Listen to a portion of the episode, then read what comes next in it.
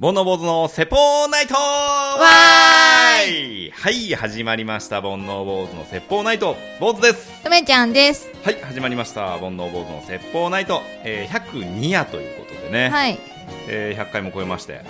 そうですね。夏ですね。急に来ましたね。急に来ましたね。もうさ、今日なんてびちょびちょよ。ねえ耐え難いね。耐え難い。耐え難い暑 さ。いや、僕、わりかし暑いの好きなんで。うどっちかというとこう太陽に近づいていきたいタイプなんですけどん。 死ぬじゃん。死なないよ死ぬメロスじゃん。いやセリヌンティウスを助けに今日も朝からね9時から12時までうん。子供と野球してきたんですけど、うんもう今日一日であのくるぶしソックスうん。の部分焼けましたもんねあ、そうですか。うんあとついたもんねもうへえ。大変だ今年は焼けるぞもう、でも7月がずっとね、梅雨だったからね。そう本当東京は、まあ、全国的にか、うん。もう7月ずっと雨だったからね、うん。一日しか晴れてなかったんだよね。だから雨がなかった日あそうそうそうってことでしょそうそうそうだから商売する人はもうたまったもんじゃなかったろううね、ん。野菜もちょっと高くなっちゃったしいねや。レタス半端ないでしょ今あ、そうなんだ。レタスがね、うん250円ぐらいですね一た玉っけーしかもちっちゃいの言っちゃ悪いけど ねレタス農家さんに、もうなんか最近その夜ご飯食べる前に、うん。あのレタスというか、まあ、サラダをうん。作って食べるようにしてて、うんで僕結構レタス好きなんでうん。もうレタスを半玉うん。バーっとちぎってでドレッシングかけて、うんで気が向いたらパプリカかトマトか、まあ、その辺乗せて、うんシーチキンとかうん。うん。あのバリバリ食べるのが最近自分の中でマイブームなんですよ、うん。うん。まあ、お腹も膨らむし、うん。やろうと思ってたんですけど、うんもうこの値段じゃ高級品じゃんうん。ちょっと控えてますそうですね。はい。はい。まあねあのーあったかい方がね雨よりはいいんだよ ねまあね、なんか、もうちょっと半々ぐらいにしてほ しいわ。メリハリきつうん、急に来たなって思って。来たよね最初の3日間ぐらいすごい嬉しくて、わーいってなったけど、熱っってなって。んまあ、マスクがね、ほんと。そうだよねあの、なんかさ、よくタレントさんがテレビでやってる透明のさ、あはいはいはいあはのインカムみたいになってるやつで、い、うん、インカムのマイクみたいなところに、こう、透明フィルムがあるようなへえやつだからそれって、えっと、左右に開くから飲み物飲む時はこうパカってインカムみたいなところを開けるとう飲んみ物が飲めてまた戻すとあのガードさせガードするってやつあれいいなと思って どうか買なってきましょうか普通にやってたら変かなたたまにでもそのいきなりステーキ系のカバーをやってる人はたまに見かけてうん普通の人でもうんうんいるねあれでいいならなんか涼しいのはあっちかな、うんそうだろうね、うん顔にそのマスクにうんうんフェ、ファンデーションがついたりとかも、そしうだないしねうん、まあ、苦しくはないだろうけどねちょっと見た目がね何が透明のうん、うんちょっとねそう慣れたらいいんじゃないそうかな、うんまあ多分僕はしないと思いますけ どはい はいえー、先日行き先探しという遊びに参加してきましてはいまあ、大盛り上がりでね、うんリスナーさんたちと一緒にあのオンラインで、えー、つないではい一緒に遊んできたんですけれども、まあ、すごい面白かったんですけど、はいはいえーまあ、その時に梅ちゃんが教えてくれたマーダーミステリーっうんていうのがあるんだよっていうので、えー僕ちょっと面白かったんでマーダーミステリーについていろいろ調べてみてですね、えーまあ、要は、うんうーん人狼ゲームのような感じでもありちょっとリアル脱出みたいな感じでもありっていう。うんうんうーまあ、今流行りの流れのゲームなんですけど、うんおー人数が、まあ、例えば6人とか7人とか8人で遊ぶのが多いんですけど、うんえー集まってでカードが配られるんですようんうんで役割を決めるんですねはいはいで役割ごとに、えー台本があって、うんそれを少し読み込んで、うんでそれに沿って、まあ、謎を解いていく、うんで、まあ、殺人事件が主なテーマな題材なんですけどそれで、まあ、みんなで推理していくとでその中に犯人もいるから犯人役は登場人物なんだけど、うんあー犯人を捕まえるふりして、まあ、実は自分が犯人だっていうねはいはいだから犯人はバレちゃいけないし、うんえー普通の人たちは犯人をあぶり出さなきゃいけないうんみたいなあーゲームがあるんですってはいはいそれをちょっとやりたくて、うんえー調べたら、うんえっ、と東京にもね何か所かそういうのができるところがあったんですよ、うんで、えー見たんですけどなんとね一人じゃ行けないんですよあそうなんだそうなんですあのー発祥の地とば呼ばれる店があって、うんそれが東中野にあるんですよ、うんそこはマーダーミステリーの店というよりはそのボードゲーム屋さんみたいなうんとこなんですけどそこも予約するには2人からうんへえで、うんえー渋谷とかにえーチェーン展開してるマーダーミステリーの専門店うんがあるんですよ、うんそこはもうその6人で遊ぶゲームだったら6人で予約しなきゃいけないあー大変だよね6人ってねでしょ、うん俺めっちゃテンション上がってんのにさ、うんいないのよ友達がね友達が、でマーダーミステリーってさみんな知らないじゃん多分好うんうんきな人はいると思うけど、うんうんということはマーダーミステリーとは何ぞやからさうん話してさ、うんで1回3000円すんのようんまあまあじゃん、そうだ2ね時間ぐらい遊べ,、うん遊べるんだけど3000円でしょうんということはその3000円のプレゼンを俺がしなきゃいけないわけじゃんこうんれちょっと大変だなということで、あのこの場を借りて、うんリスナーさんでうん一緒に行きませんかとはいはいいうのを募集しようと思いまして、うんで、えっと、もちろんね、東京の店舗に行ってやるっていうのもあるんですけど、その、お店の方で、オンラインで、うんえー前回のね、い行き先探しみたいに、はいはいえーオンラインで遊べるゲームも準備してくれてるので、うんぜひそれをね、やりませんかっていうことで、うんちょっと、この場を借りて募集しようと思いまして。いいんじゃないですかマーダーミステリー、面白そうですよ。うん前回、その梅ちゃんが話したね、左利きの、左手の、なんだっけ、左利き同盟あ左利き同盟うんだったかなこれすごい面白そうですけどねうん見てきてくださいよ左利き連盟連盟かええで6名で推奨約2時間エンディング含むうんで1万8000円うんでまあ3000円ですね1人うんでグループチケットのみの公演なんでやっぱりそうですね誰かやりましょうこれなんかそういうさうんマーダーミステリーサークルみたいなのは、まあさうん、この世にないのいかやな絶対あると思うけど、うん多分俺そこにはうんまだ入れない気がするあその人狼ゲームをさ、うんやり込んでる人ってさあうんちょっとマニアックだよねマニアックだよね、でその戦法で来るということはみたいなさそうそう大体こうルールというかねパターンきっとあってなんかそれを知ってるのと知らないのじゃ全然ねう、ん違うしねあと何人だったらこれをカミングアウトしていいとかうさ、んあるじゃんうんうんわかんないじゃんそんなうの、んでそのマーダーミステリーのいいとこは人狼ゲームと違って毎回ストーリーがうん違うから、うん戦法みたいなものがないんだうんうんで逆にストーリーがそのこのストーリーはこの人が犯人っていうのが、まあ、筋書きが台本が決まってるんで、うん一生に一回しか遊べないんだって、そうだよねううんん犯人分かっちゃうかうらんね、でもまあかなりの数ねあるみたいなんで、うんまあ、ちょっとやってみたいなと思って、うん中国でねすごい流行ってるんだってそうですねうん、楽しみですね、うんぜひあのこれを聞いたリスナーさんうんやってもいいよっていう方がね何人か集まれば、うんあの日程合わせて僕の方でチケット取って、えーみんなでオンラインでつないでね LINE があればできるみたいなんで、なるほど、まあ、w i f i 環境と LINE かなうんあとはまあスカイプでもできますって感じだなうんうん要はグループ通話ができればって感じですねまあ LINE ですかねうんぜひねやりたいと思いますんで顔は出るんですか顔は出ないですね音声のみで進行ですねへえはいなので、うんえーぜひやりましょうはいよろしくお願いします。お願いしますはい、それでは今日のメイントークテーマといたしまして、はい印象に残っている先生、うん好きだった、嫌いだった、うん先生。はいはいこの先生の話をね、うん102回目にして、うんしてみたいなとはい思っております。そうですねはい。いっぱい先生っていいたけど、印象深い先生とそうでもない先生ってはっきりしてるよね。うんそうだねでもいい先生よりも悪い先生の方が悪いというか嫌いな先生は超鮮明に覚えてるよねへえ。まあ、好きな先生もいたけどうんじゃあまず好きな先生から言ってきますかどっちからいきますかどうぞ僕は好きだった先生はうーんまあはこの人かなっていうのは2人いて、うん1人はね保育園の時に、うん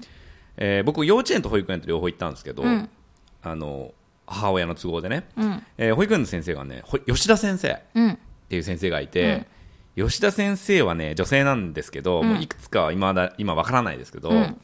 えー何でもね待ちに待ったっていうのが、うん口癖なの。うんうんだからお弁当を食べることですら、いや、待ちに待ったお弁当ですね、皆さんってよく言ってて、うんうんそんなに待ってないけどなと思いながら、子供ながらにね、思ってて、で、待ちに待ったの、最初の待ちが、俺はあのシティの方の待ちだと思ってたわけ。うんだから、街中が待ってんのかなってずっと思ってて、うんなんか遠足の時も待ちに待った遠足ですって言うから、うんそんなに待ってないよな、みんなと思って、うん俺らは楽しみだけどぐらいに思ってたんですけど、うんまあ大人になって意味が分かったんですけどね、大人になってからだから待ちに待ったって結構自分で言うようになりました ね。そうで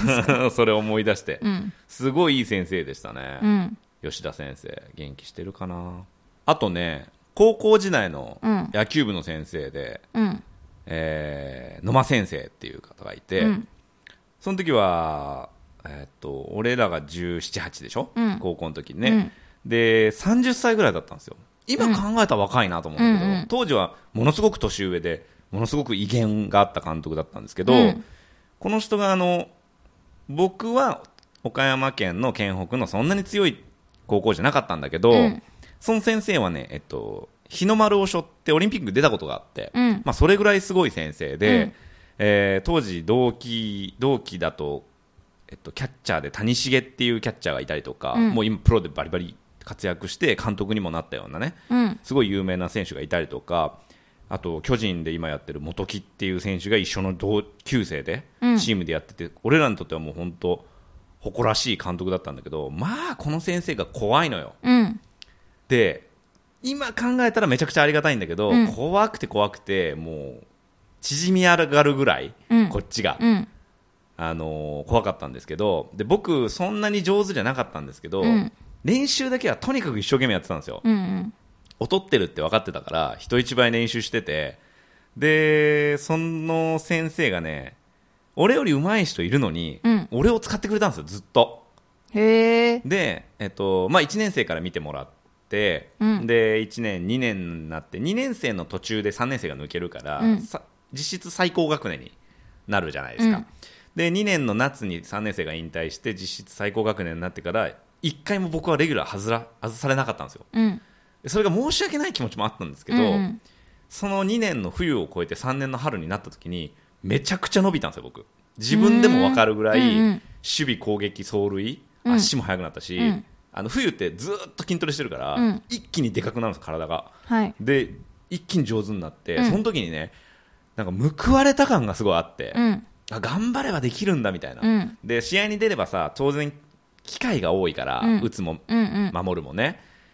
恥かくこともたくさんあるわけよ、うんでなんであいつが出てんだみたいな空気も若干感じるわけ、うんでも先生が決めることだから、うんずっと出し続けてくれて、まあ、場数なのか、うん本当に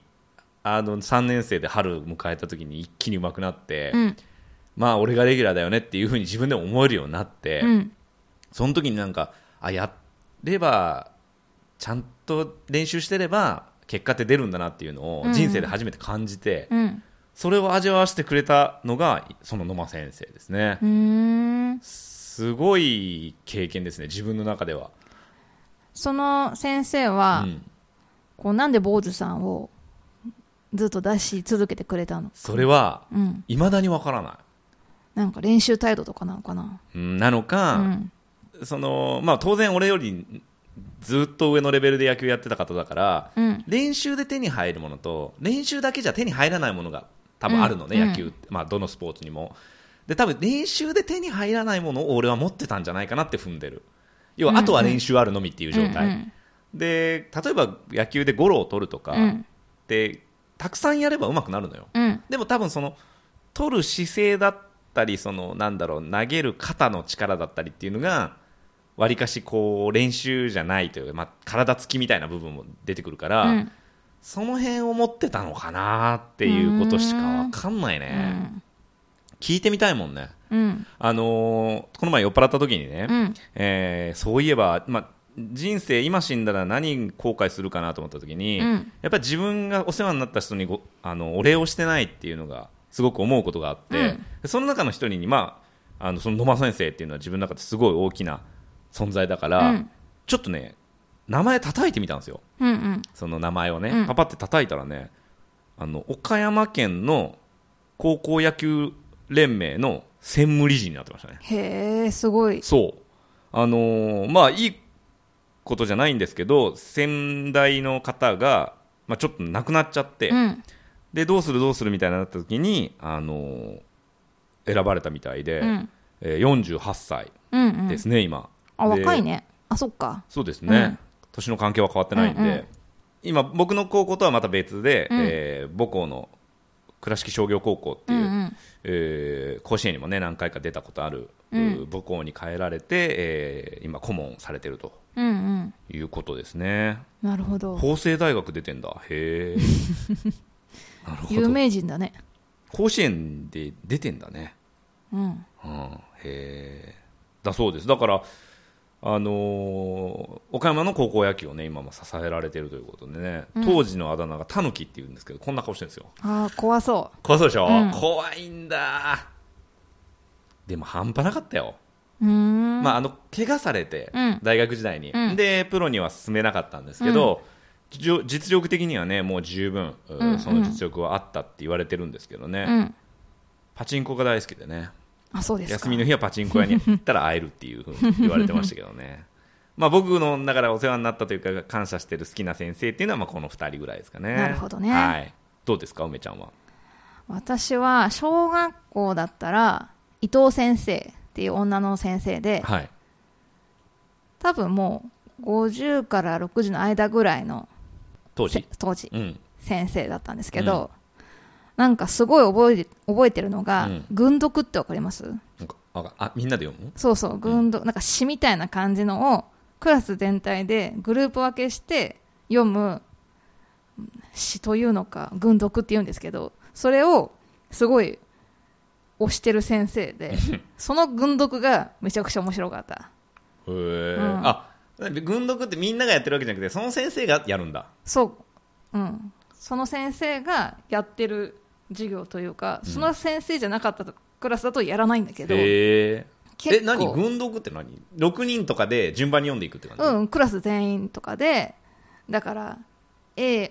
を読む人 B を読む人 C を読む人 D を読む人でなんか10人ずつぐらいに分かれてあの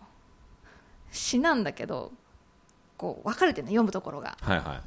えーなんか何とかが来たぞって言ったらどんどこどんどこみたいな感じとかこうざわざわとかいうのをこう合唱みたいな感じで歌じゃないんだけど言葉でそういうのを作っていくみたいないみんなでじゃあタイミング合わせて読むんだそうそうそうだへから結構こう目で追ってえ、うん、映画読んだからこれを読まなきゃみたいな感じでやっていくのをこう何を目的だったのかチームワークとかなのかななんか結構ねそれに熱を力を入れていて先生自体もすごい好きな先生であのずっと年齢が上がるごとに一緒にその先生も学年が上がっていくからまた伊藤先生だったらいいなって思いながら6年間でななんやかんやねあの1年ごとにクラス替えがあってうちの学校うん、いだからん1年と2年と同じクラスだったりしないやうちは毎回変わってまあすそうねなんだ、本来はうちの学校は12年が同じクラス23年が同じクラスなんだけどなんかどんどんクラスが増えていくから結局毎年クラス替えがあってでも6年間のうち3年間は伊藤先生のクラスで何クラスあったんですか1学年えっ、とね5クラス、ええやっぱ6クラス、すごいね埼うん玉、で1クラス40人ぐらいみたいな感じかな二2クラスだもん それは変わるよな変わったって半分しか変わらないからねそうだうねん。だから、あの、顔はわかるけど、名前知らないみたいな子が結構いたもん。小学校で、ううわ逆にね中学は田舎の方が多分マンモスなんだよあーいろんな小学校から寄るかうら、んうん。で中学校がたくさん作れないから、うんうんちの中学校9クラスありましただへえからそれこそ、うんいないもう全員知らない人ぐらい2年生上がったら、うんうんほぼほぼ知らない人で出来上がってるみたいな感じですそうだねよねでも小学校で5クラスすごいね、うんじゃあ担任も5人当然いるわけねそでそれが同じメンバーなんだけど、うんえ5人のうち誰に当たるかわからないそうそうそうで3回でもその5人が必ずしもそのまま学年がアップするかって言ったらうんうんうんうん若干変わってくるのよはいはいはいあのいろんな先事生情ががねいなくなったとうんかうん産休入るとかだけど伊藤先生はずっと学年一緒に上がってったのかなうんでも好き嫌いが結構分かれる先生だったみたいあでなんかでもその軍読って聞いた時点でなんとなくわかる気がするなわ、んかあのおばちゃんめんどくせえよなみたいな人もいたうんわからんでもないなうんうんうんでも一番覚えてるかな、うーんあとはうん高校の先生で、はい美術部だ美術科だったので、うん美術の先生で、うん男の先生でえーっとね美術なのに結構体育会系でうんめっちゃ怖い、えでデッサンーはいと日本画っていうあのジャンルがあって、はいその専門の先生だったんだけど、うんまあ、その美術科の一番偉い先生で、うんあの人に似てるんだよねあの深夜食堂の小林薫さんマスターねそう、はいはいに似てる感じあ怖いね怖いけど、怖いまあ雰囲気ある。ななんかね、結構ファンがいたんだよね。あーまあうんまあまあ2枚目な感じうんうんまあ怒るとめちゃくちゃ怖いけうど、んあの、切れる先生じゃなくって、ちゃんと分かってて怒るみたいな、理にかなった怒り方みたいな感じだから、あの、まあしっくりくるんだけど怒られても。でもその先生はすごい慕われてて、この間定年退職で辞められた時は、えっと、関わった生徒あがああの先生そうそかうみんなでサプライズでお祝いにしに行くっていう感じあでー言ってたねそうそう本当ね会場は結婚式場みたいなとこうろんうんうでん先生は全く知らず全然違う会だって聞いて扉がバーンと開いたら「お疲れ様でした」みたいな感じでこうで全員の名前を先生が読み上げてくれるみたいなうんうんうん会がありまして、いいねこんだけ慕われてるんだなと思うと、うんちょっと胸が熱くなりましたね。なんかやっぱり印象深い先生ってさうんこうどっちかに触れてるじゃんめっちゃ嫌われてるかめっちゃ好かれてるかみたいうんうんなでそういう先生の方が結局ファンは多いよねそうだね。なんかね、ポリシーみたいなのがあるよね。ううんん。い一つ一本筋入っ通ってるみたいなそうねそうそう。そうねはい。かっこいいなと思いましたね。去年会って。うんうん。全然変わってなかったですけど。うん。まああの健康なうちにねうん。そうやってこう退職できるってねうん。これからの人生もね楽しみですしね北海道に移住して、うん最高じゃん好きなことだけをやるって言ってました。 最高じゃん そうそう。それなりにもらえるんだろうな今のどうなんだろう退わかんない職けど金ねで暮らせるのかなうん。まあ、これまでが好きな先な生んといかうことで。今ので分かったけど嫌いな先生喋りたそうや ねそうだね。どうぞいないですか いや僕はねあのそういう意味では、また野球部の顧問なんですけど、うんあの高校の時はねその野間先生うんにすごくあのお世話になって、うんまあ、要は僕のことを見抜いてくれた先生うん。なんですよ、うんうんおこがましく言えばねで逆に中学校の時のその野球部の先生が、うん。牧原先生って言うんですけど、うんこいつは嫌いでなへーなぜかというと、うんえっと、僕はね、うん下から始まってるんですよ。その三えっとね、一学年30人ぐらいいたわけ。うん。野球部。うん。結構多いじゃん。うん。で、や試合に出るの9人じゃん。そうだね。で、20人ぐらいは同じ学年でも補欠が出るわけよ。うんこれかわいそうなんだけど、うん僕は確実にそっち側からスタートだったんですよ。うん。でもさ、練習一生懸命やるしさ、うん。体もだんだんだんだん大きくなっていくじゃん、中学の頃なんてうんうんだから、ちょっと手をかけて目をかければ、どんどん変わっていくのよ。うん。で牧原先生は練習に来ないの。うーん。で、ろくに見ないの。来ても。うんうん。違うことやったりとかして。で、要は成長してんだよ、自分の中では。いはいでも全然認めてくれなくて、背番号もぜ、ずーっと3年間みんな同じなの。うーん。でレギュラーが入れ替わらなかったの。あ、そう。うん、だからそういう意味では、うんもうなんか認められなかったというか、うんうん見てくれなかった、うんうん。チャンスもくれなかった、うんうん。から悲しかったですけどね、じゃあ、あんまりこう、熱を入れてなかったのかな、部活に。うんなんか日曜日とかに自分の野球とか行ってたからね野球は好きなんだね野球は好きみたい ちょっと行ってくるわっつってへえ、まあ、生徒だけで練習できるんですよマシンとかがあるんうんうんうんうでんバッティングやったりとか、うん、別に先生が見てなくてもねうんうん練習できたんで、自分の練野球は行ってましたねしっかりなるほどねまあ分からんでもないけどな、うんうん30人おってさ別に強い高中学校でもないからさ、うんまあ安全だけ見とけば、うんうんまあまあいいんじゃんって感じなんじゃんそうですねはいはいどうぞ、あの日じゃないぐらいやばい先生ですけど、は大い、丈夫です僕あかのそんなないんで大丈夫ですよはい、事件生とかあるんですけど、はい、まあじゃあまだマシかなっていう先生がはいあの中学の剣道の顧問の野口先生ですねよう出てきますねはい、はい本当にねいまだにまだ剣道部の夢見るぐらい本当に心底嫌いなんですけど、はいまずね見た目が汚い 不潔悪口やんいやなんかね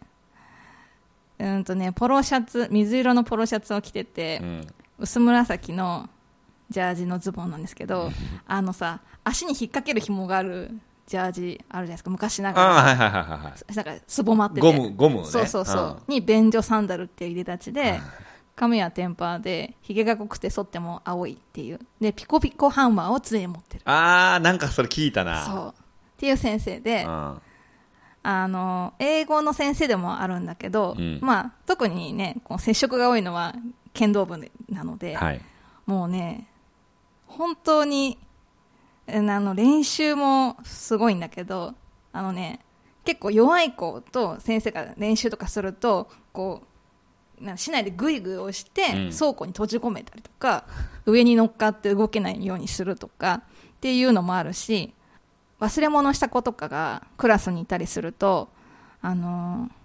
一回授業とか全部終わって多分部活も終わってから一回家に持って帰あ家に帰って持ってこさせるの取りに帰らずそ今から使わないのにうそうでそれを持ってきましたっていうのを見せるまで許さないうんし結構ね暴力もライトに なされてたような 記憶がありまあますね、当時ねうんそこまで今ほどねそうそうそありましたう、からねそうですはいね、あとはね結構可愛い女の子をいじめるタイプで、うん私の友達で若葉ちゃんっていう優等生の子がいるんだけど、はいなんかマンツーマンで何か授業あなんか英語の授業の内容聞きに行ったかなんかでその野口先生のとこに行った時になんかこの夏服でさ多分下着がちょっと透けててさそれを野口先生が見てそれは俺を誘ってんのかって言ったっていうのを卒業式から聞いてそれ世が世なら 捕まってるよいねみやたいいなやその時代でも捕まってると思うけどだし、あとなんかこの制服のさ、シャツをこう、スカートからギリギリまで出してこう、ダボっとさせるのが当時流行ってて。はいでも学校としては一応 NG だから、直しなさいってよく言われてたんだけど、先生はスカートの下からシャツを引っ張って直してたっていうや。ばいねそれうんよがよなら、いやもういや今も今 も今もっていう今かねも、その今当も時も、ね。昔もアウトですよっていうような先生ですね。へーやばいね3年間ずっとさ、うん部活が一緒だからね、まあそうだね逃れられないっていううんのはありますね。英語の授業の時も来る時もあるわけでしそうょすが、すっ TH TH が本当はす ムカつく。っやめてく ださいはいていうのが、まあ、一人目ですね。はいで、さらにハードなのはが、い小学校の時の先生で、はいあの、高田先生って言うんですけど、うん小学校5年生の先生なんですけど、本来は、えっと、繰り上がって6年生の先生になるはずだったんですけど、うんなぜか5年生になって私たちの担任になったとうんいう経緯があって、うんなぜかというと、その6年生に上がった生徒の一人が、あの他の生徒の背中をコンパスの針で刺したっていう、まあ、事件があって、うんそれを見た先生が、お前もその痛みを知れっていうことで、その刺した子の背中にコンパスで刺したとやべえじゃんいうことがありまし世がて、世ならだ ねなんで5年生だったらいいと思ったんだろうっていう、ちょっとなんか学校も疑わしいですけうん ど、はまあそんなことがありまして、いえっと、私たちの担任になるんですけどう、んとにかくね、切れちゃうんですよね。あー怒っちゃうんだ怒っちゃうの。あー感怒情っちでゃうと、あのね物を普通に投げるし、うん出て行っちゃうし大声で叫ぶしみたいな感じでなんかいつそのスイッチが入るのかっていうのがあなんかさふざけてて怒られるならさなんか俺たちが悪いなみたいな気持ちになるけどえ今のの何がみたいななんか懇談会とかあるじゃないですか、はいあの親が来る、ーはいあれの出席率が悪いってだけでめっちゃ切れてるみたいなえ私たち関係なくないみたいなのとかへーえ小学生っつった小学生ですあーで真冬にあの体育着でさあのなんだ校庭にあ集合してて先生が来ないなかなか来ないからすごい寒すぎてあの校庭の倉庫みたいなとこにみんなで入ってたらまたそれで切れて授業がなくなるみたいなへえなどなどがありまして、うんでもう本当にでも逆に生徒はみんなすごい仲良くなってなんか敵が一人いるかはいはいはらいはさいみんなで頑張ろうみたいな感じであるあるですねそうそう結構そこは思い出深いんですけどで1年過ごしてでまあ普通だったらそのまま高田先生6年生も一緒のうん先生になるの嫌だねっていうので、うんあの始業式うんで校庭で、あの先生の挨拶とか聞いてたんですけど、うんここで残念なお知らせがありますってなんか言われて、なんだろうと思ったら、うんそういえば今日高田先生来てないねみたいな話がみんなちょっと言ってて、うんあの高田先生はあのわいせつ行為をされてあの捕まってしまいましたええっていうのがあってあの多分当時の中学生の女の子をホテルに連れ込んで、まあ、そういう行為をしてしまったとしかもそれが私たちの担任になる前の話でそれが分かって1年後になんか捕まったとうーんだから先生担任の先生だった時はうんすで、に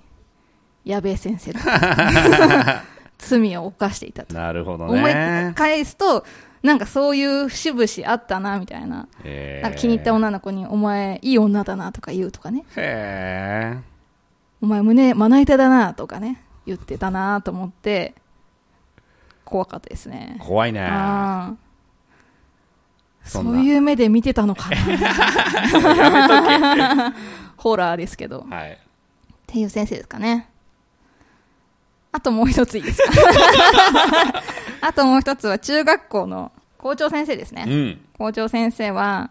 もう本当に、あの、事なかれ主義が過ぎる先生で。あーそっちね、うんそれも厄介だよなそうであの普通にあった部活がどんどんなくなるっていう事態があってまず最初になくなりかけたのが水泳部えー水泳部がなぜかなぜなくなるかというと溺れちゃうから溺れて死んじゃう可能性があるので水泳部を中止にしますみたいなみたいな感じでその危険性がある部活をどんどん廃止にしていこうという動きがあって結局私が生徒の時にどうだったか忘れちゃったんですけどそういうことを平気で言う先生でであの校長面接みたいな面談ってあるじゃないですか。ええなかったうんでなすかったとあ思のう中学から高校に上がるにつれあの人数多かったからかな行くにつれてうんうん、 300人ぐらいいるからさそう全員あの面接の練習をするっていうああーあのー高校の受験の面接そうのそうそうあ校長ではなかったなあそうなんだ、うん私は校長先生がその担当で、うんうんであの私は芸術系の学校に行きたかったのであの美術を学んでそういうあのものを作ったりとかしてあの活躍しする大人になりたいですみたいな、まあ、当たり障りないっちゃ当たり障りないんですけどそんな感じで言ったらいや何を言ってるんだ君みたいな高校は国語算数理科社会じゃないけどその一般教養を学ぶところであってこう芸術を学ぶところじゃないとそんな芸術家になったってみんな自殺していくんだ からやめなさいっていう、うん、どういう固定観念それそういう大人になるんだからもう一般の大学あの高校を受けなさいみたいになって狂ってんのかと思って 言い過ぎやろうん号泣しながら担任の先生に言いに行くっていうのありましたね まあでも結局今だから分かることは、先生は先生しかやってないからなそうなんですよねあー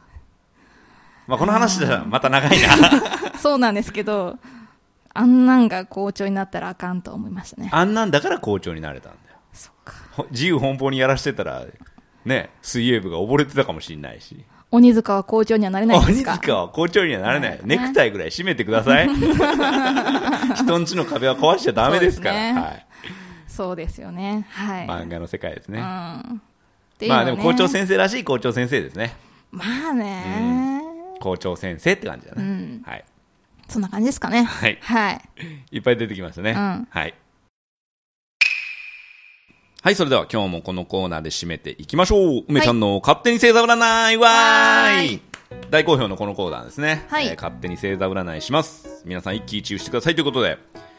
いきましょう今日の1位の星座ははいババンヤギ座ですヤギ座ですおはいめでとうございます、ラッキーアイテムははいババンドーナツですドーナツねドーナツねう今んね、うん、ドーナツ、、はいいいですね好きですか好きですねああ好き、うんゼロカロリーだからねゼロカ ロリー穴が開いてるからねそうそうそう、うんラッキープレイザはいババンマンだらけですーマンだらけうん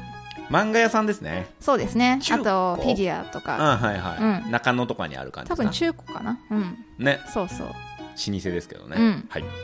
どんないいことが起こるでしょうババン金曜ロードショーで見たい映画をやるでしょうあージブリかな夏だから、来週はトトロですねそうですね何回見てもいいですよねいいですねい い ま何の間ですか最近はやっててもちょっと見ないですけど、あ本当、うん、俺子供の時は本当見てましたねほんと見てたよね、うんまた今見たら違うかもね見え方もそうですねナウシカとかさ、ナウシカはね、あの、アニメは何回か見たんですけど、漫画を読みたいですね。えー、12の星座ははい。ババン、天秤座で天す。秤座ですごめんなさい、ラッキーアイテムははい。ババン、